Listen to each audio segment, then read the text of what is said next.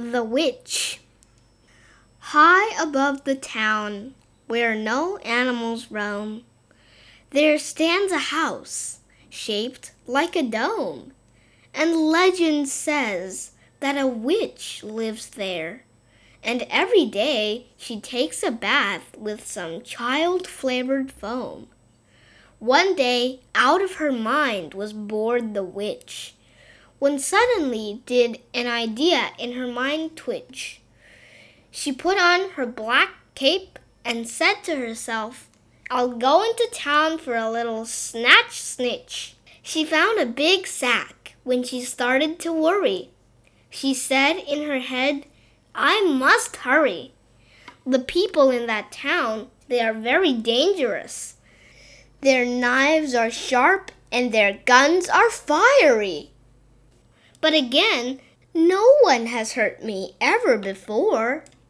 When she thought of that, she cackled until her back was sore. She snickered and giggled and chuckled and tooted. She could not wait any more. So quick as a flash, she ran to the town. She ran forward and backward and, with magic, upside down.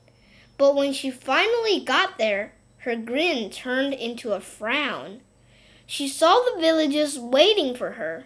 They were holding torches lit with fire. They fought with the witch and burned her to the ground.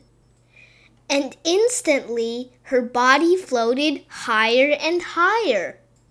A few seconds later, her remains were nowhere to be found. The whole town was quiet for a moment not a single sound.